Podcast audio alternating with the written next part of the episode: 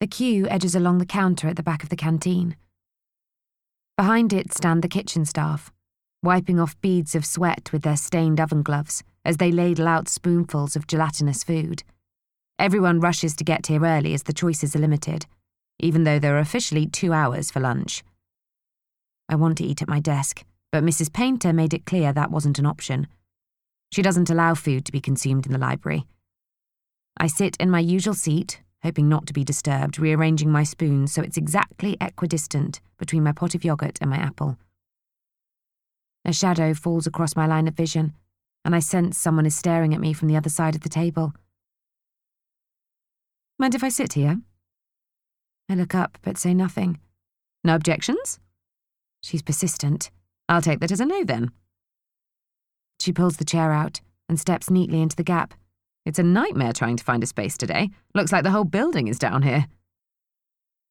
My shoulders tense as her tray clatters onto the table. You'd think they'd set specific times for different floors so that this wouldn't happen. It's the third time this week I've had problems finding somewhere to sit. She smiles. I'm Sarah. I chew on a mouthful as the silence wraps itself slowly round my throat, then swallow, forcing myself to respond. I'm Alison. Right. She pulls her chair tightly underneath her, whilst tucking a wayward strand of dark hair behind her ear. How's the sandwich, Alison? Normally I go for the salad, but there wasn't any left.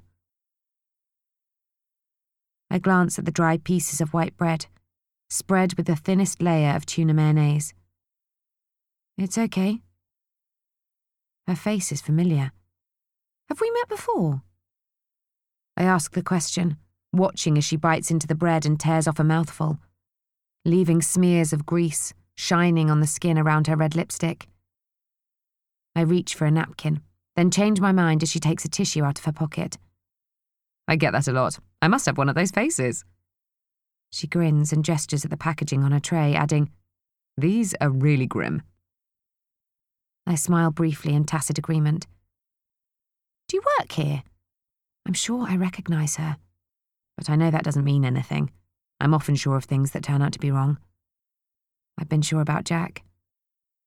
She nods and points at the ceiling with one finger. Upstairs. You? First floor, in the library. Have you been in recently? I'm trying to remember where I've seen her before. She takes a large gulp of coffee and makes a face. Ouch, too hot. Not recently. My office is up on the 4th. I don't get much time for reading. At the moment, I barely get enough time to eat lunch. She checks her watch. I need to go. I'll take this with me. It'll take forever to cool down. As she grips the cup, I notice her nails are perfectly manicured, painted in a dark red colour. I move my hands off the table onto my lap. I've tried to stop biting mine, but the tips are barely visible. Tiny slivers of white on top of raw skin. She stands up and attempts to grab the crumpled tissue as it floats off her tray onto the floor. Maybe see you here tomorrow? She bends down to retrieve it and walks off. I glance at the clock, wondering why she'd sat down at all. Officially, I have 10 more minutes of my lunch break, but Mrs. Painter doesn't tolerate lateness. It's one of the many things that irritate her. She's always punctual, and she insists on everyone else living up to the same standard. I need to get back.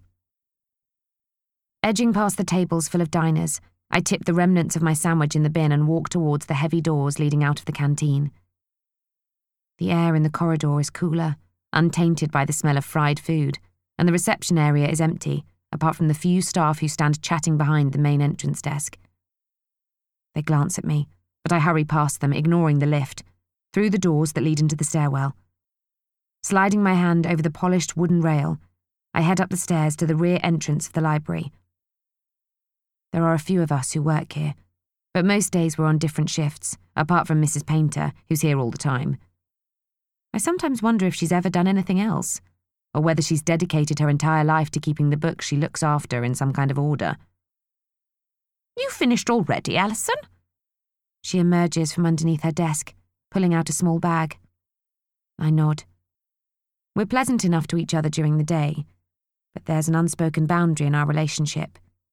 She's Mrs. Painter to me, never Julia, although she always insists on calling me Alison. I'll take my break now then. She doesn't mind if I go down to the canteen first, as she always brings in her own packed lunch. She heads towards the lift, and I wait until the doors close before walking across the library floor to watch through the windows as she appears outside.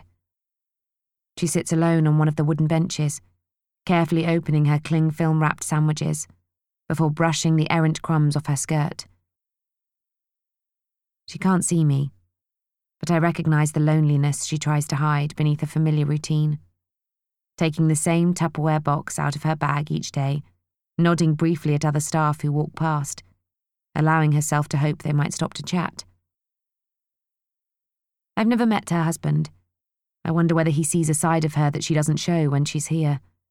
Or perhaps she's one of those people who always looks ill at ease wherever she is, as if she's constantly expecting the worst to happen.